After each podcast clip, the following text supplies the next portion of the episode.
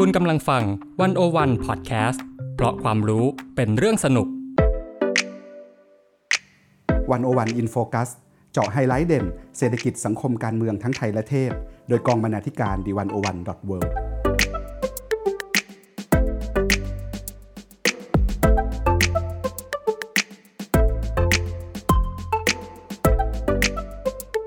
วัสดีค่ะ คุณผู้ฟังยินดีต้อนรับเข้าสู่รายการ One-O-One In Focus ค่ะ สัปดาห์นี้คุณอยู่กับอ้ายภาวรรณ ธนาเลิศสมบูรณ์บรรณาธิการ The One-O-One dot world ค่ะ ครับ และเบนวงศ์พันธ์อมรินทร์เทวา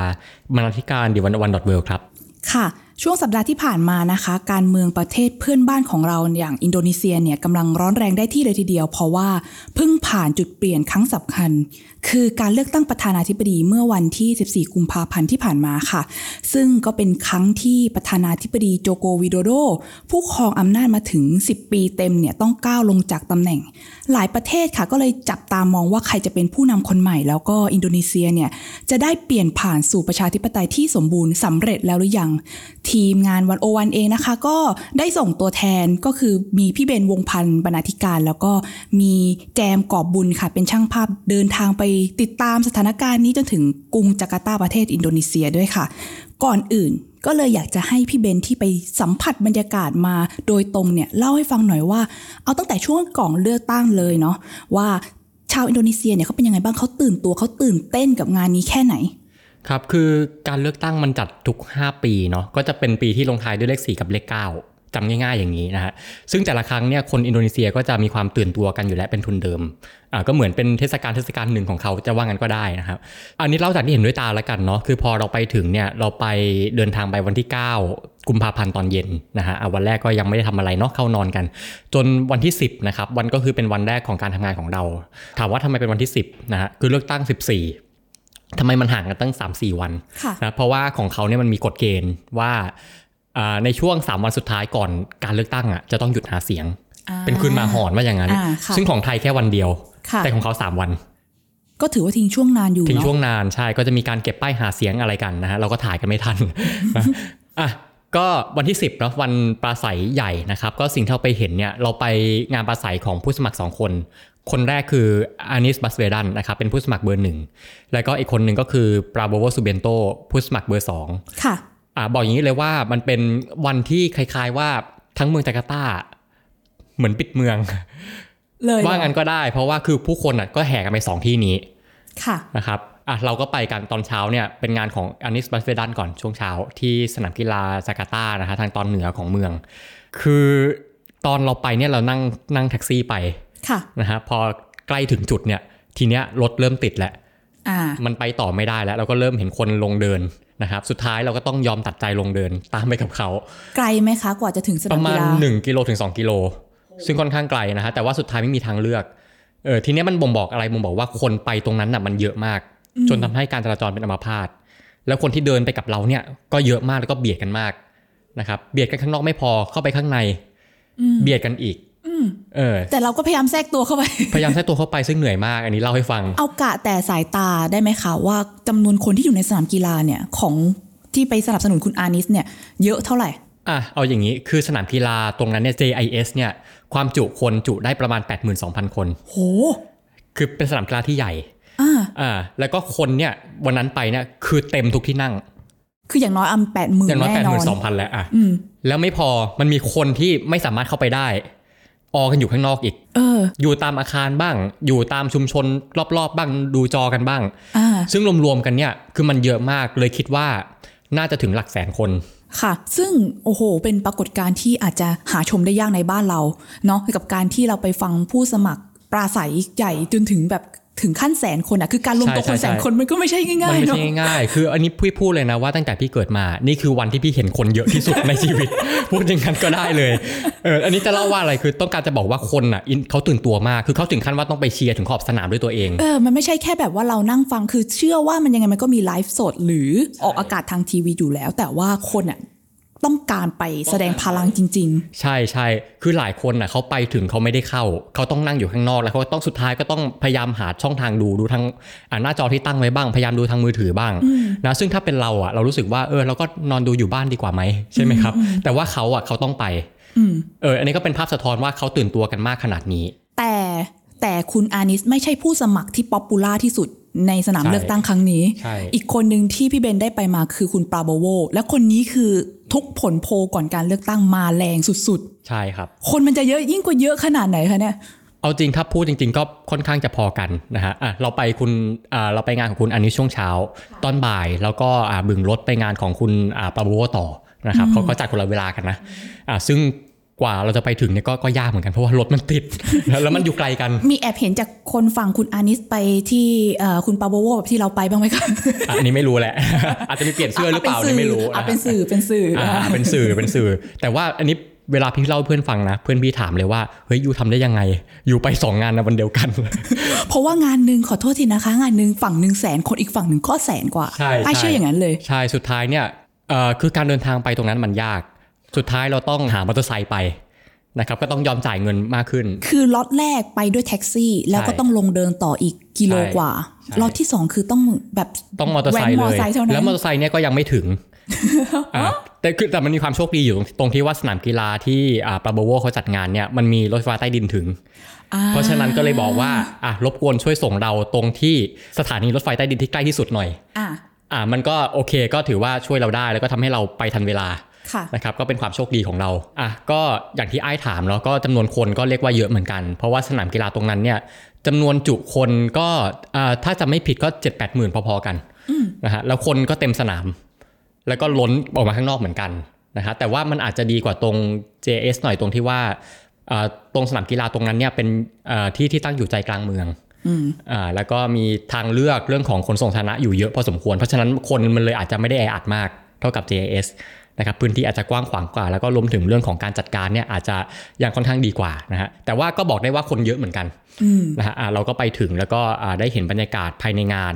อาของคุณปราโบโวนะครับก็เรียกว่าเป็นไปอย่างคึกคักเลยนะฮะเวลาเขาเชียร์นี่เขาเชียร์กันยังไงคะอย่างเช่นแบบเรียกชื่อตบมือหรืออะไรอย่างเงี้ยอุ้ยคือค่อนข้างจะเฮฮากันมากนะคืออย่างประเทศไทยเนี่ยเราห้ามมหรสพ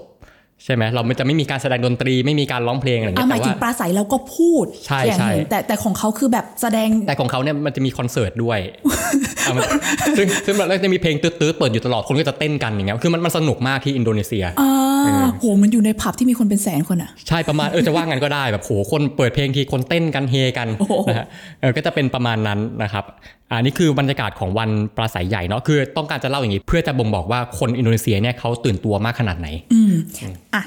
ขอ skip เลยแล้วกันจากวันปราศัยใหญ่ไปอีก 3 วันข้างหน้าครับวันเลือกตั้งเนี่ย ซึ่งตรงกับวันแห่งความรักด้วยอ่าใช่คนไปใช้สิทธิ์กันมากน้อยแค่ไหนคะครับคือเรื่องของจำนวนคนใช้สิทธิ์เป็นทางการเนี่ยตอนนี้อาจจะยังไม่มีตัวเลขออกมานะครับ เพราะว่าอาจจะต้องรอการนับคะแนนเสร็จสิ้นก่อน ซึ่งตอนนี้ยังไม่เสร็จนะฮะซึ่งเขาจะเสร็จช่วงไหนนะคะเอ่อ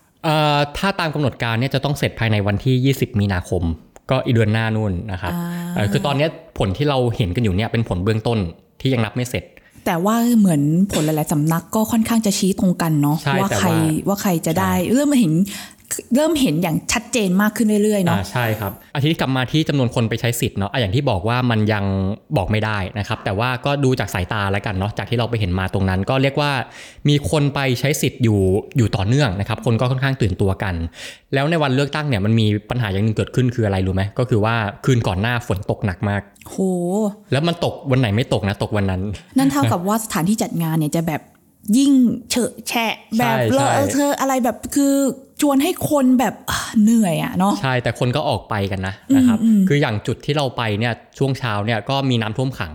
นะครับคนไปเดินกันก็ลื่นอะไรกันนะฮะแต่ว่าคนแต่ว่าคนก็พยายามเข้าไปคูหาเลือกตั้งกันนะฮะแล้วก็ในช่วงของการปิดหีบเลือกตั้งเวลาบ่ายโมงตรงของเขาปิดเร็วนะของเขาปิดตั้งแต่บ่ายโมงตรงเดี๋ยวนะเขาเปิดตั้งแต่กี่โมงเจ็ดโมงเช้า บ่ายโมงก็ปิดแล้บ่ายวโมงปิดแล้วปิดเร็วมาก คุณต้องรีบนะคะ ต้องรีบคืออย่างของเราอะทั้งวันเนาะแปดโมงถึงห้าโมงเย็น ใช่แต่ก่อนอะเป็นเหมือนประมาณช่วงสามโมงใช่ไหมใช่ใช่แล้วเขาก็ขยายหลัมางเป็นๆขยายเอ็นห้าแต่โมของงเขาอะแค่นั้นนะครับเจ็ดโมงถึงบ่ายโมงตรง คุณพลาดแล้วพลาดเลยพอะลาดแล้วพลาดเลยแล้วมีคนพลาดก็พลาดเพราะอะไรเพราะน้ำท่วมนี่แหละ โห ใช่แล้วไม่น่าเสียดายเหมือนกันเนาะ ใช่ครับ คือจาการ์ตาเนี่ยเป็นเมืองที่มีปัญหาน้ำท่วมขังอยู่เยอะ เวลาฝนตกทีเนี่ยส่วนใหญ่น้ำจะท่วมขัง อุ้ยเหมือนกรุงเทพบ้านเราเหมือนกันเนาะ ใช่ แต่รู้สึกว่าจาการ์ตาจะยิ่งกว่า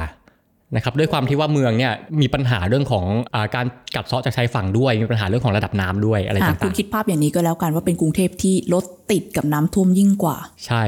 นะครับ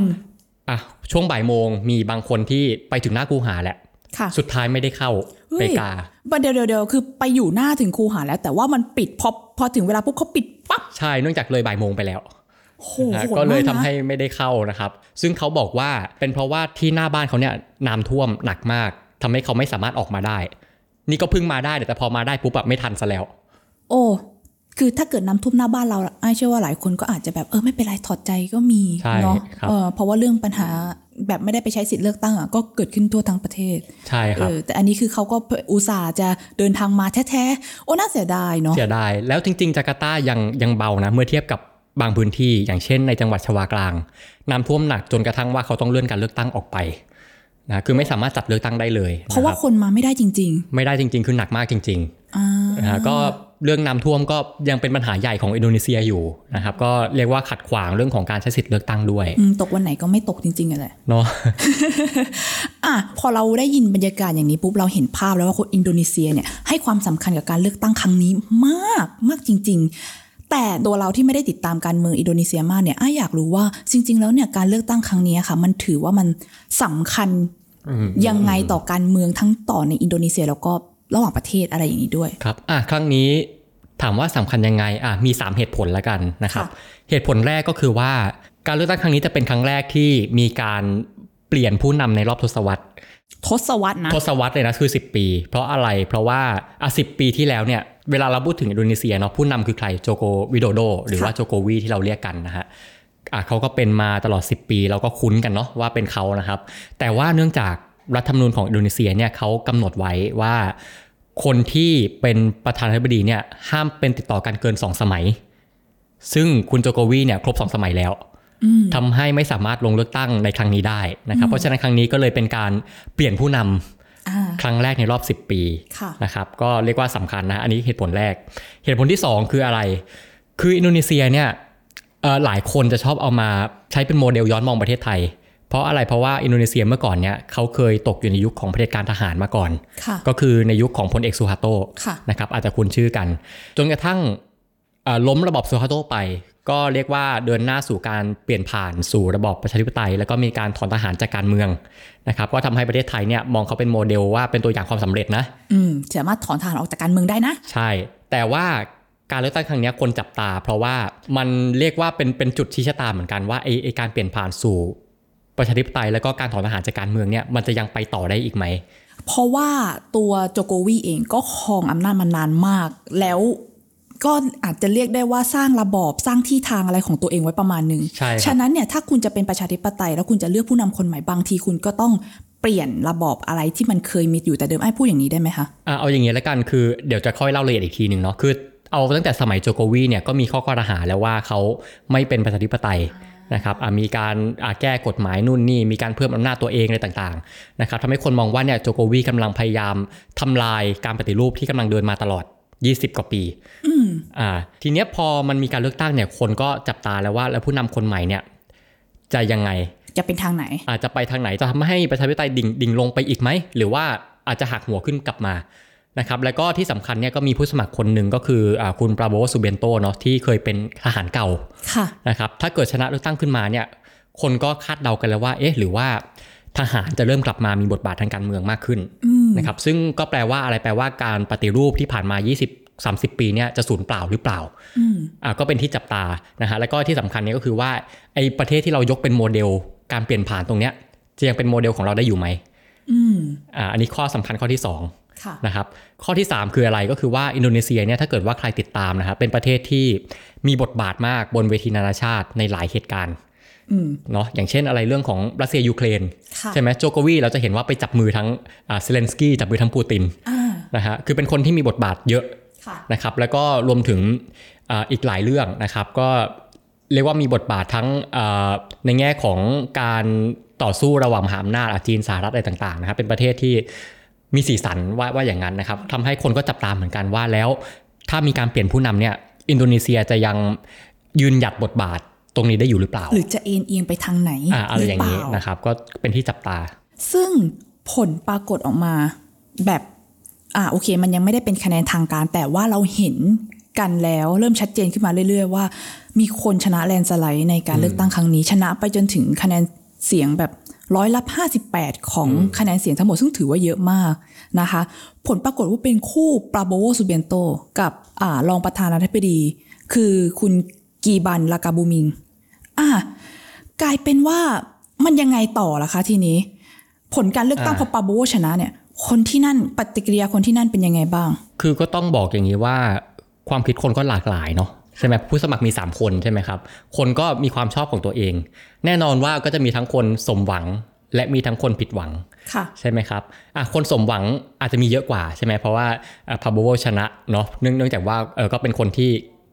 คนอินโดนีเซียเลือกมาแลนด์สไลด์นะครับก็คนสมหวังก็แน่นอนว่าเยอะกว่านะฮะก็เราก็ได้ไปเห็นเหมือนกันก็คือเป็นบรรยากาศของงานฉลองชัยชนะของปราโบโวในเย็นวันเลือกตั้งอืมอ่านะครับ คนก็ไปเยอะเหมือนกันนะฮะอ่าเน็ตล่มเหมือนกันนะฮะอ่าคนคนไปเยอะมากนะครับ ก็เหมือนก็เหมือนกันเนี่ยแหละก็อ่าก็เฉลิมฉลองเฮฮากันเล่นคอนเสิร์ตอะไรกัน ตบมือร้องเพลงกันนะครับ อันนี้ก็คือกลุ่มของคนที่สมหวัง แต่ว่าอย่างที่บอกเนาะก็มีคนที่ไม่เห็นด้วยกับ ชัยชนะครั้งนี้นะฮะอะทีเนี้ยเราไปดูทั้งสองฝั่ง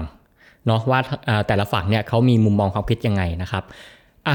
ไปฝั่งคนที่ชอบปาโบโวก่อน ว่าทำไมเขาถึงเลือกปาโบโวค่ะนะฮะมันมีอยู่หลายๆเหตุผล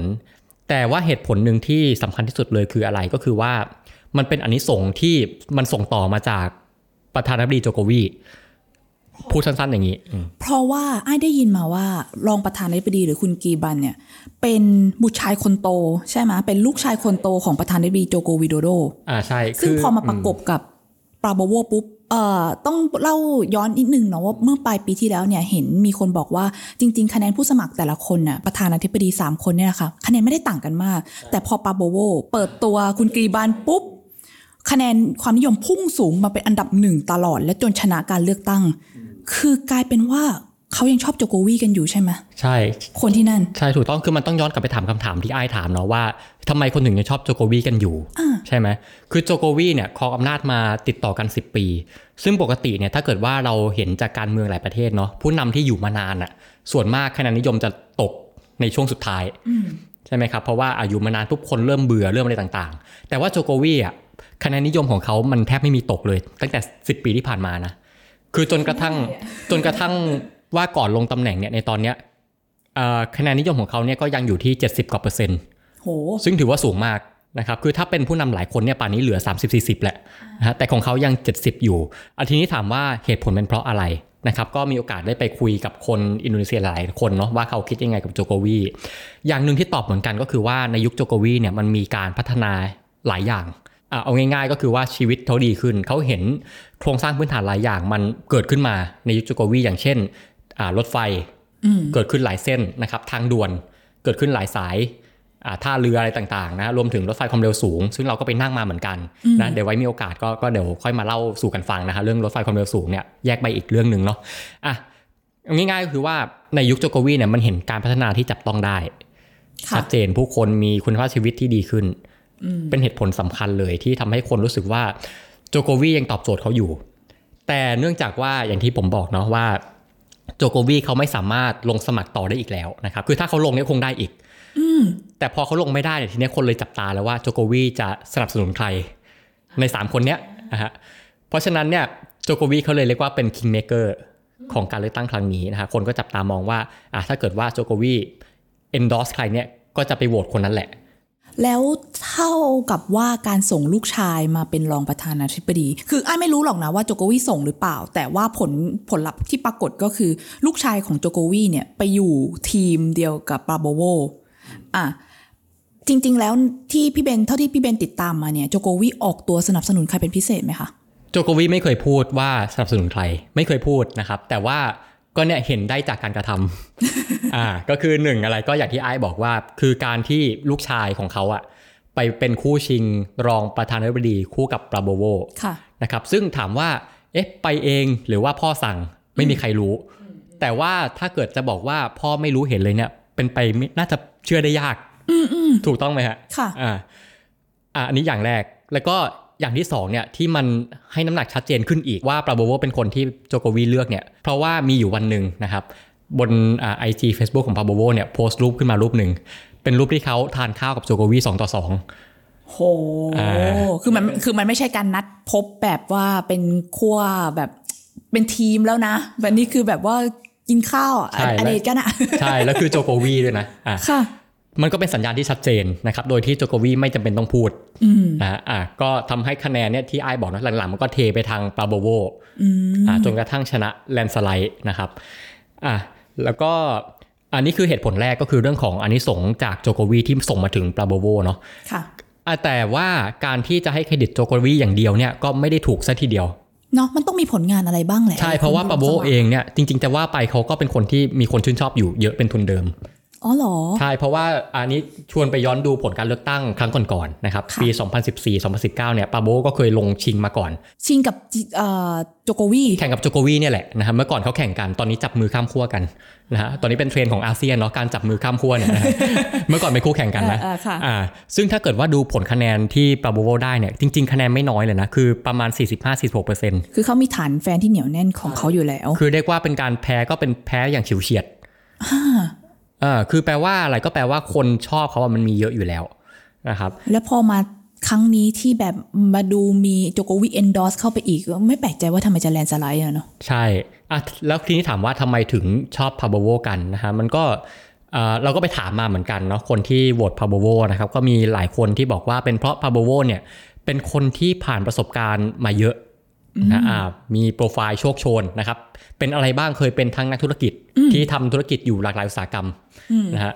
เอ่อเป็นทั้งนายทหารโอ้เทรนทำธุรกิจพร้อมกับเป็นทหารนี่ก็มีอยู่หลายประเทศเนาะใช่ใช่ก็ก็ประชมอาเซียนเนาะอ่าอ่าเป็นทหารด้วยนะครับ แล้วก็เป็นทหารที่เป็นระดับผู้บัญชาการกองกำลังหลายหน่วยอื มอ่ามีประสบการณ์มาเยอะนะครับ เคยมีส่วนร่วมในปฏิบัติการสำคัญของชาติมาหลายปฏิบัติการ คือมีให้เห็นตามหน้าสื่อตลอดอะว่าเขามีผลงานอะว่าใช่อะไรเนาะว่าอย่างนั้น แล้วก็ 3 ก็คือในแวดวงการเมืองแน่นอนนะฮะก็เป็นคนที่อ่าตั้งพรรคการเมืองของตัวเองนะฮะแล้วก็มีอ่ามีบทบาทอ่าเป็นรัฐมนตรีกระทรวงกลาโหมอะไรต่างๆ คนก็เห็นผลงานมาตลอดอ่าคนก็รู้สึกว่าเออในขณะที่เขามีผลงานมีประสบการณ์มาเยอะขนาดเนี้ยเพราะฉะนั้นเราก็น่าจะเชื่อมั่นเขาได้สิว่าเขาน่าจะเป็นผู้นำได้ อืมอ่านี่คือเหตุผลหนึ่งกับอีกเรื่องหนึ่งก็คือเรื่องของบุคลิกภาพเนาะคือจริงๆก่อนหน้าเนี้ยปราโบโวภาพลักษณ์จะค่อนข้างดู คือนายทหารอะดุดันแบบค่ะแข็งค่ะขันพูดจากระโชกโคกหากนะฮะคือก่อนหน้าเนี้ยมันอาจจะยังยังดึงคนไม่ได้อ่าขนาดนั้นนะฮะแต่พอหลังๆเนี่ยเขามาตระหนักได้ว่าโวเตอร์ส่วนใหญ่ของการเลือกตั้งครั้งนี้คือคนรุ่นใหม่อ๋อใช่คือคนหนุ่มสาว เขาก็เลยปรับภาพลักษณ์เลยต้องมีการปรับภาพลักษณ์ นะครับทำให้ปราโบโวที่เดิมดูแบบโอ้โหนายทหารแบบบึกบึนขึงขังเนี่ยต้องมาเต้นโชว์บนเวทีปราศัยอะแล้วเต้นจนเป็นคลิปไวรัลอะฮะเออทีนี้คนโหคนก็ถูกอกถูกใจแชร์กักนลายเป็นคุณลุงขาแดนซะอย่างกลายนั้นเป็นคุณลุงใจดีแบบอ่าเออดูเออขาแดนดูอารมณ์ดีอะไรอย่างเงี้ยปรับภาพลักษณ์ไปเลยนะคือฮะไอการปรับภาพลักษณ์นี่ก็คุ้นๆอยู่เนาะอ่าใช่นะครับก็ก็อะไม่พูดแล้วกันเนาะว่าเป็นใครนะฮะแต่เอาเป็นว่าเขาก็ได้ใจคนรุ่นใหม่ใช่ ประมาณหนึ่งจากการที่อะอย่างน้อยที่สุดก็คือ คุณมีภาพลักษณ์ที่เข้าถึงได้ง่ายมากขึ้น ดูมีภาพลักษณ์ที่ทันสมัยอ่าใช่อย่างนี้มากขึ้นใช่ไม่ใช่เรื่องเต้นอย่างเดียวรวมถึงพวกอ่าป้ายหาเสียงหรือว่า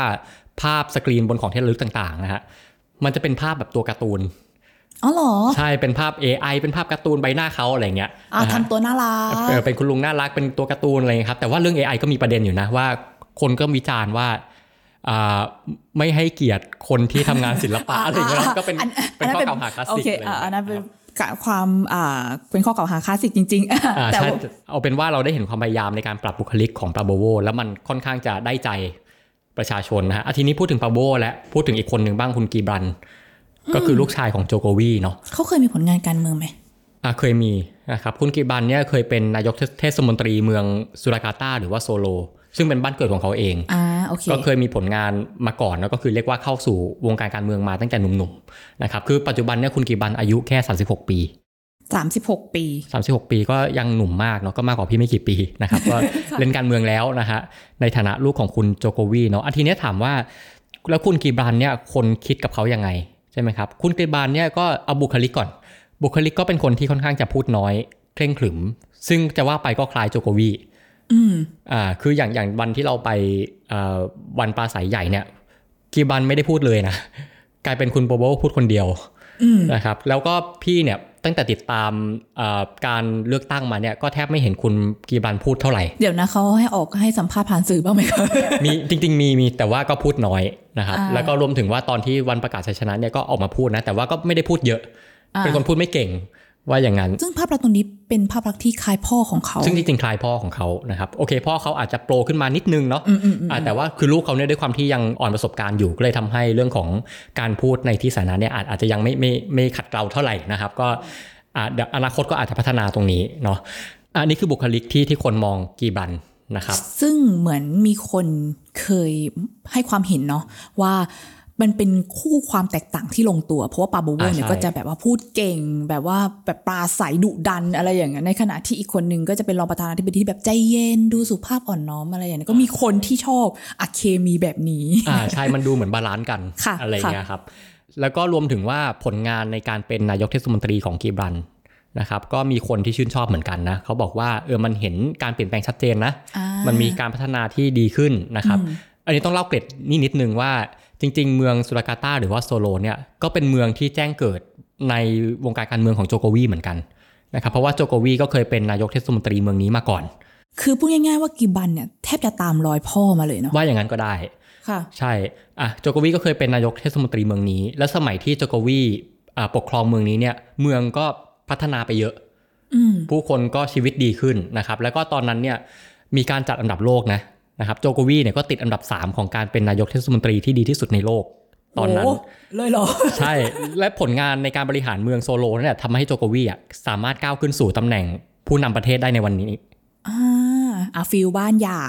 อะไรอย่างนี้นะครับ คือคนเห็นแล้วว่าเฮ้ยแบบโอ้แบบปกครองตรงนั้นทำได้ดีขนาดเนี้ย ก็อยากให้มาทำประเทศให้ดีขึ้นบ้าง อ่าค่ะค่ะ ก็เป็นเหมือนสนามท้องถิ่นของเขาเนี่ยก็เป็นก้าวไปสู่สนามระดับชาติที่ สร้างแฟนอย่างเหนียวแน่นจริง ๆ นะ ใช่เออจากพ่อสู่ลูกอะไรทีนี้เนาะใช่ทำนองนี้ ลูกก็ตามรอยพ่อในตอนนี้นะครับอะแต่ว่าก็ปฏิเสธไม่ได้เนาะว่ากีบรันเนี่ยเอ่อเหตุผลสำคัญที่ทำให้คนนิยมในตัวเขาเนี่ยก็คือการเป็นลูกของโจโกวีนั่นแหละ ค่ะ อันเนี้ยเป็นเหตุผลใหญ่ที่สุดเลยนะครับ อืมอะไรก็ไม่สู้ตระกูลมาจากเป็นเทือกเขาเหล่ากอไข่อ่า ก็ยังมีให้เห็นอยู่นะคะ ทีนี้เนี่ยอันเนี้ยเป็นปัจจัยที่ทำให้คน ส่วนมากสนับสนุน คู่ปาโบโวกับกีบัน แต่ทีนี้เนี่ยก็อย่างที่พี่เบนเกรินไปตอนแรกว่ามันก็มีคนที่สนับสนุนคนอื่น หรืออาจจะไม่ได้ยินดีในชัยชนะของคู่นี้นะ อยากฟังเสียงของคนเหล่านี้บ้างว่าทำไมเขามองว่าปาโบโวหรือกีบันยังไม่ดีตรงไหน หรือมันมีอะไรที่แบบมันยังติดใจบ้าง จริง ๆ ทั้งปาโบโวกับกีบันเนี่ยอ่าจริง ๆ มีข้อคอรหาอยู่ในทั้งสองคนนะครับ เริ่มที่กีบันก่อนอ่าซึ่งลูกชายของโจโกวีเนี่ยอะ เมื่อกี้ก่อนหน้าเนี้ยพี่เล่าว่ากีบันอายุ 36 ปีค่ะครับซึ่งตรงเนี้ยเป็นประเด็นเพราะอะไรนะครับเพราะว่าตามรัฐธรรมนูญของอินโดนีเซียเนี่ยคนที่จะลงสมัครตำแหน่งนี้ได้เนี่ยก็คือตำแหน่งรองประธานาธิบดีเนาะอายุจะต้องเกิน 40 ปี ต้องเกินสี่แต่เขาปี36อ้าวเอาทีนี้ถามว่าแล้วลงได้ยังไงนะครับอ่าเพราะว่าในช่วงก่อนที่จะรับสมัครการเลือกตั้งเนี่ยนะครับมันมีการยื่นสารรัฐธรรมนูญให้ตีความในข้อเนี่ยอ่าว่าในการกำหนดอายู่ขั้นต่ำเนี่ยอ่ามันมันมันถูกต้องไหม มันควรจะปรับไหมนะครับ ซึ่งศาลก็ตีความอย่างนี้ว่าอ่าโอเคเขาคงอายุขั้นต่ำไว้เท่าเดิมนะอืมแต่มีข้อยกเว้นว่าถ้าเกิดว่าคุณเคยเรียกว่ารับตำแหน่งทางการเมืองผ่านการเลือกตั้งมาก่อนอ่าจะได้รับข้อยกเว้นตรงนี้ ซึ่งคุณอ่ากิบรันเนี่ยเคยเป็นนายกเทศมนตรีเมืองโซโล ที่ผ่านการเลือกตั้งมาก่อนไอ้เข้าใจว่าไทม์ไลน์เป็นแบบนี้เนาะว่าก่อนจะเกิดการเลือกตั้งเนี่ยมีคนยื่นเรื่องนี้ให้ศาลรัฐธรรมนูญตีความใหม่ ซึ่งคนยังไม่มองไม่เห็นว่า เอ๊ะ มันจะนำไปสู่อะไรต่อ แต่พอกิบรันลงสนามปุ๊บ แล้วอายุไม่ถึงรัฐธรรมนูญที่กำหนดไว้เนี่ย คนแบบเชื่อมโยงได้ทันที ว่าก่อนหน้านี้สารรัฐธรรมนูญคือความพยายามทำอะไร อย่างนี้ถูกต้องไหมคะ ใช่ มันคือความตั้งใจกลุยทางให้กีบรันหรือเปล่านะครับอ่าก็มีมีคคนนตั้ตั้งงคำคำถาถามมตรงนี้ซึ่งอ่าถามว่ากุยทางไหมนะครับ มันมีความไม่ปกติอยู่อย่างหนึ่งที่ทำให้คนมองว่าเออเป็นการกุยทางแน่ ๆ ก็คือว่าถ้าไปดูรายชื่อของผู้พิพากษา คนที่เป็นหัวหน้าคณะผู้พิพากษาเนี่ยนะครับ อันนี้ขออภัยที่จำชื่อไม่ได้ แต่ว่าเขาเป็นน้องเขยของโจโกวีไม่ใช่แค่ไม่ไม่ใช่แค่คนที่โจโกวิแต่งตั้ง แต่ว่าเป็นน้องเขยของเขา คือเป็นครอบครัวเดียวกับกีบันซึ่งด้ครวอบครัวยเดียวกันก็คือเป็นน้าเขยของกีบันนั่นแหละคือคุณก็ต้องรู้อะว่าคนในครอบครัวจะทำอะไรอะใช่นะครับอะมันก็เชื่อได้ยากอ่าว่ามันจะไม่มีการเกลียเสียกันนะครับเนี่ยตรงนี้มันเลยกลายเป็นจุด เรียกว่าเป็นจุดด่างพร้อย ของโจโกวีและกีบรันเนาะคือมันเชื่อได้ยากว่าโจโกวีจะไม่มีส่วนเกี่ยวข้องในเรื่องนี้ค่ะนะครับอันนี้ก็คือเรื่องหนึ่งแล้วก็รวมถึงว่าโจโกวีเนี่ยก็มีข้อกล่าวหาว่าพยายามแทรกแซงการเลือกตั้ง พยายามที่จะอ่า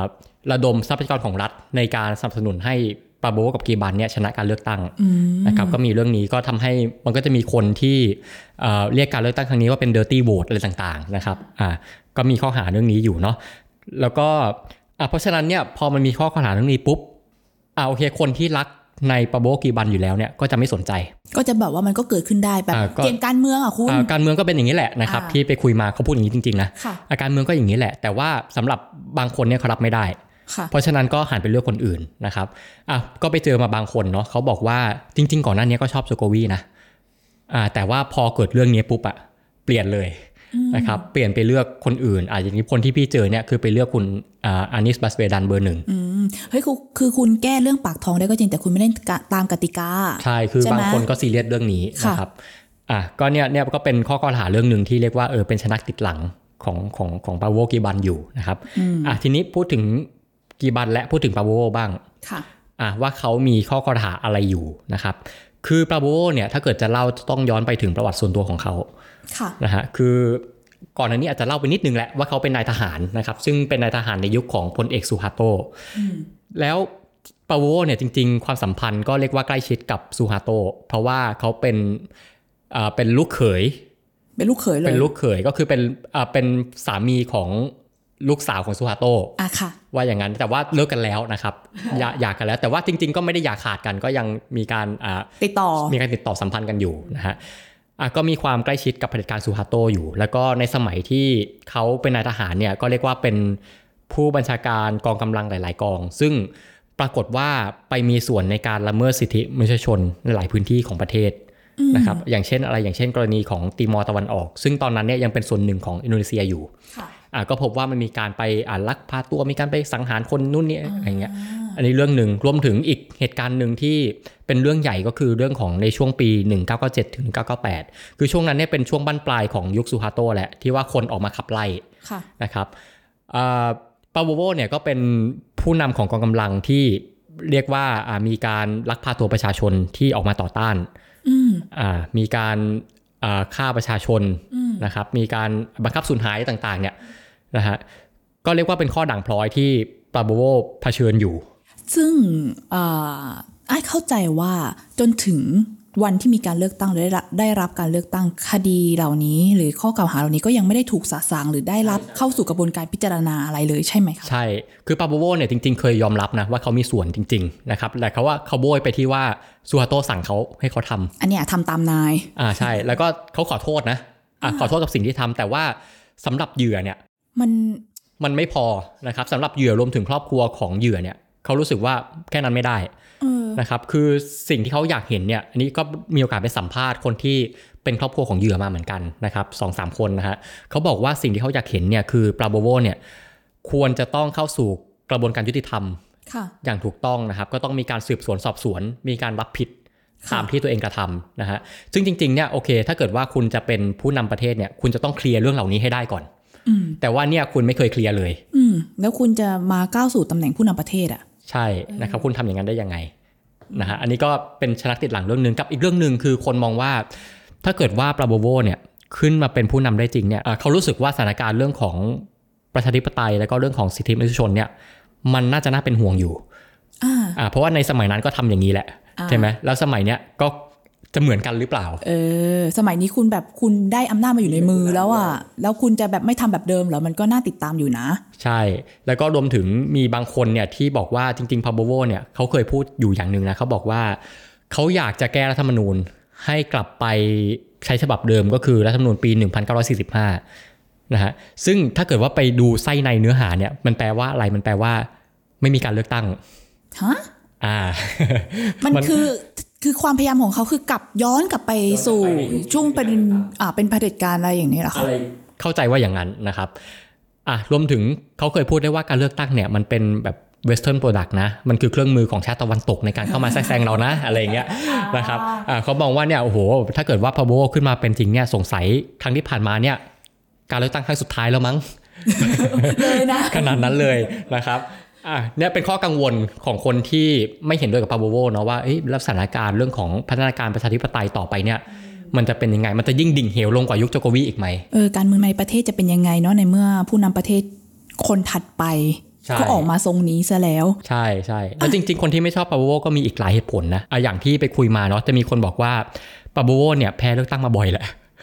มาบ่อยเกินไปแล้ว คือปาโบโวลงเลือกตั้งมามาบ่อยมากนะ คืออ่าถ้านับครั้งนี้ด้วยก็เป็นครั้งที่สี่ แต่ว่าแพ้มาทุกครั้ง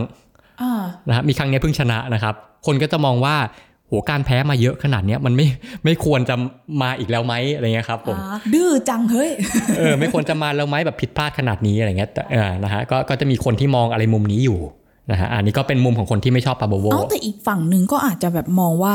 เฮ้ยเนี่ยคุณเขาแพ้เขาลงมากี่รอบเขาแพ้ตลอดแล้วเขาแก่ขึ้นเรื่อยอ่าใช่ๆถ้าเกิดเขาไม่ชนะครั้งนี้เขาก็ไม่เขาก็ไม่ได้แล้วไหมอะไรอ่าอย่างใช่นี้หรือแต่เปล่าใช่มุมหนึงก็อาจจะมองว่ามันก็เป็นตัวอย่างของความพยายามนะฮะคือล้มมากี่ครั้งสุดท้ายมาทำสำเร็จอะไรเงี้ยก็อาจจะเป็นบทเรียนให้กับหลายๆคนได้นะแล้วแต่คนจะมองอืมเนาะอะโอเคค่ะ เราได้ฟังเสียงของคนที่ เป็นห่วงกังวลกับการขึ้นรับตำแหน่งของปราโบโวแล้ว ทีนี้เนี่ยอยากชวนมองภาพกว้างขึ้นมาหน่อยว่า สุดท้ายแล้วเนี่ยอนาคตอินโดนีเซียหลังการเลือกตั้งเนี่ยภายใต้การนำของปราโบโวพี่เบนหรือว่าแบบเอ่อมีอาจารย์คนไหนที่เขาวิเคราะห์ไว้ไหมว่ามันจะดำเนินไปในทิศทางไหน อืมครับเอิ่มคือแน่นอนว่าการคาดการณ์อนาคตมันยากเนาะ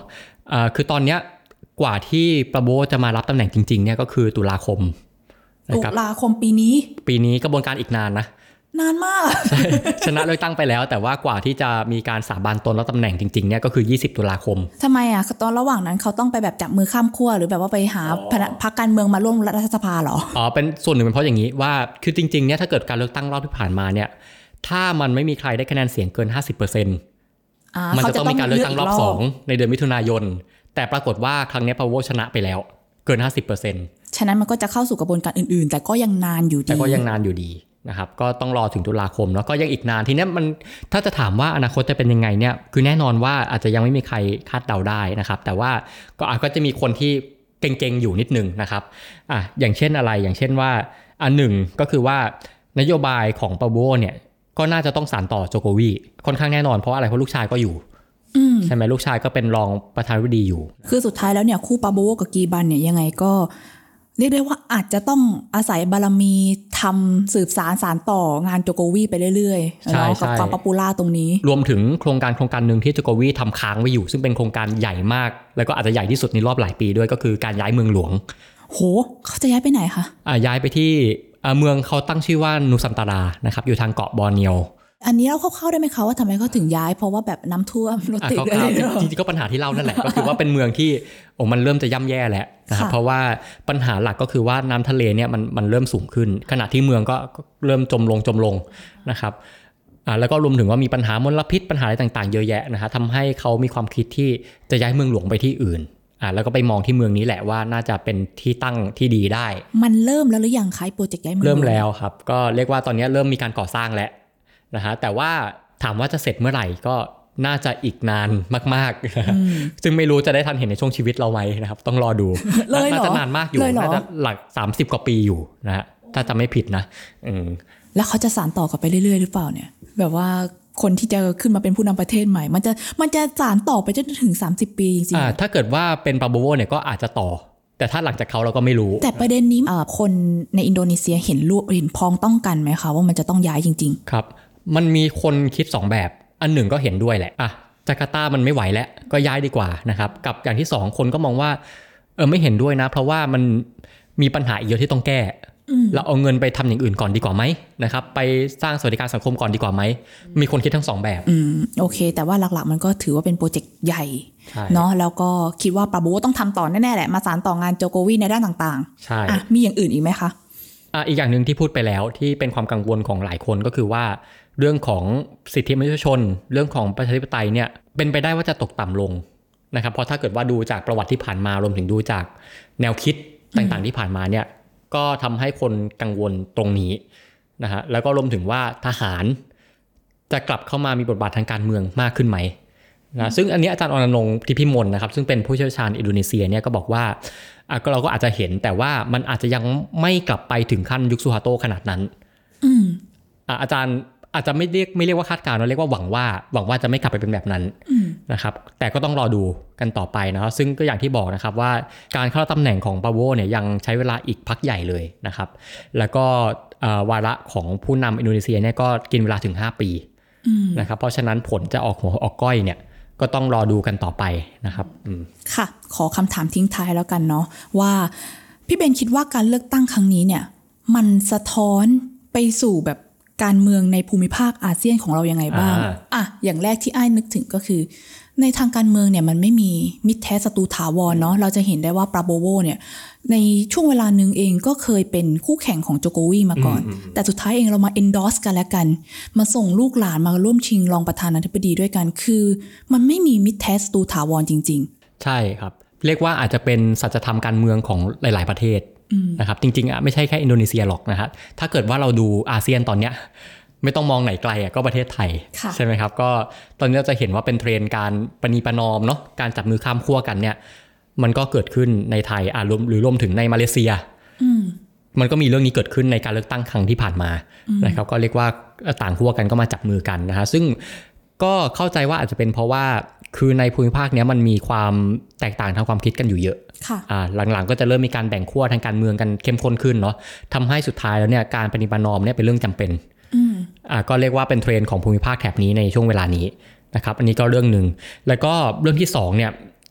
ก็ย้อนกลับไปที่เล่าว่าปราโบโวเนี่ยขึ้นเป็นผู้นำทั้งที่ยังมีชนักติดหลังอยู่ ในทั้งเรื่องละเมิดสิทธิมนุษยชนต่างใช่ครับอ่าเรื่องการปราบการชุมนุมเรื่องต่างๆนะฮะ ซึ่งมันสะท้อนอะไร มันสะท้อนเรื่องของวัฒนธรรมการลอยนวลพ้นผิด ที่มันยังคงฝังรากลึกในอินโดนีเซียอะคนทำผิดเนี่ยหลาย ๆ กรณีของอินโดนีเซียนะเรียกว่าแทบไม่เคยเข้าสู่กระบวนการยุติธรรมอ่าไม่เคยถูกชำระสาสางรวมถึงว่าเอ่อหลายกรณีเนี่ยมันยังไม่เคยมาเอ่อไม่เคยถูกนำมาถอดบทเรียนกันอย่างจริงจังว่าเอ๊ะเราจะเรียนรู้จากมันยังไง แล้วเราจะเดินหน้าต่อไปยังไง คือมันเกิดขึ้นแล้วมันผ่านไปๆไอ้รู้สึกว่าอย่างที่ผ่านมาคนที่เป็นผู้กระทำเองก็จะบอกว่ามันเป็นคำสั่งของใครสักคน ใช่ อ่า หรือแบบมันให้มันแล้วแล้วไปเราจะได้ก้าวข้ามความขัดแย้ง อะไรอย่างนี้ เออ แต่ว่าจริง ๆ แล้วสิ่งที่เราน่าจะมาทำก็คือเรามาถอดบทเรียนว่าเราจะทำยังไงไม่ไม่ให้มันเกิดขึ้นอีก ใช่ครับ อ่า แล้วคนที่ถ้าเกิดมีคนละเมิดมันต้องได้ผลตามมายังไงเนาะใช่ ซึ่งจริง ๆ มันก็เป็นอยู่หลายประเทศเนาะในเรื่องอะไรแบบเนี้ยนะครับประเทศไทยแล้วก็มีกรณีคล้ายๆ กันนี้ถูกต้องไหมนะครับแล้วก็คนที่ตกเป็นเหยื่อก็ยังไม่ได้รับความเป็นธรรมค่ะนะเพราะฉะนั้นเนี่ยอันนี้ก็เรียกว่ายังเป็นปัญหาใหญ่ของหลายประเทศในภูมิภาคแถบนี้รวมถึงในอินโดนีเซียด้วยนะครับว่าอะในเมื่อมันมีบาดแผลทางประวัติศาสตร์ที่มันมันค้างคาอยู่อย่างเงี้ยนะครับ แล้ว สุดท้ายแล้วเนี่ยประเทศมันจะไปต่อยังไงอะแล้วแล้วก็ยิ่งยิ่งยิ่งการที่ว่าผู้นำคนใหม่เนี่ยเป็นคนที่มีส่วนร่วมด้วยในประวัติศาสตร์ดำมืดนั้นเนี่ยแล้วสุดท้ายแล้วเนี่ยการชำระสาสางประวัติศาสตร์เนี่ยมันจะยังเป็นไปได้อยู่ไหมนะครับ แล้วก็มันมันจะหายไปเลยไหมนะฮะอันนี้ก็ต้องจับตาดูกันต่อไปค่ะ ก็อย่างที่ว่ากันไปเนาะว่าเรื่องของอินโดนีเซียยังไม่จบง่ายๆแน่ เพราะว่ากว่าจะเข้ารับตำแหน่งก็ตุลาคมเลยแล้ว ก็ทางวันโอวันเองนะคะ ก็ตั้งใจจะติดตามถึงการเมืองอินโดนีเซียต่อไป ซึ่งไม่ใช่แค่อินโดนีเซียนะคะ แต่ว่าปีนี้เป็นปีของที่มีการเลือกตั้งใช่ในต่างประเทศหลายเรื่องมาก เราก็ตั้งใจที่ว่าเราจะไปสำรวจเนาะแล้วก็ลงไปติดตามสถานการณ์ แล้วก็มาเผยแพร่สู่คุณผู้อ่านคุณผู้ฟังกันค่ะ แล้วก็อยากจะขอให้อย่าลืมติดตามนะคะ รายการวันโอวันอินโฟกัสนะคะ สัปดาห์หน่าจะเป็นตอนอะไร ก็ขอให้ติดตามกันด้วยอ่าแล้วก็เดี๋ยวมีแปะลิงก์ไว้ให้เนาะเรื่องของชุดผลงานเกี่ยวกับอินโดนีการเลือกตั้งอินโดนีเซียเนี่ยก็จะมีมาเรื่อยๆแน่นอนใช่ไหมคะพี่เบนใช่ครับ ตอนนี้กำลังปั่นอยู่นะฮะก็รอติดตามกันได้นะครับ ค่ะสำหรับวันนี้นะคะอ้ายแล้วก็พี่เบนต้องขอตัวลาไปก่อนค่ะ สวัสดีค่ะ สวัสดีครับ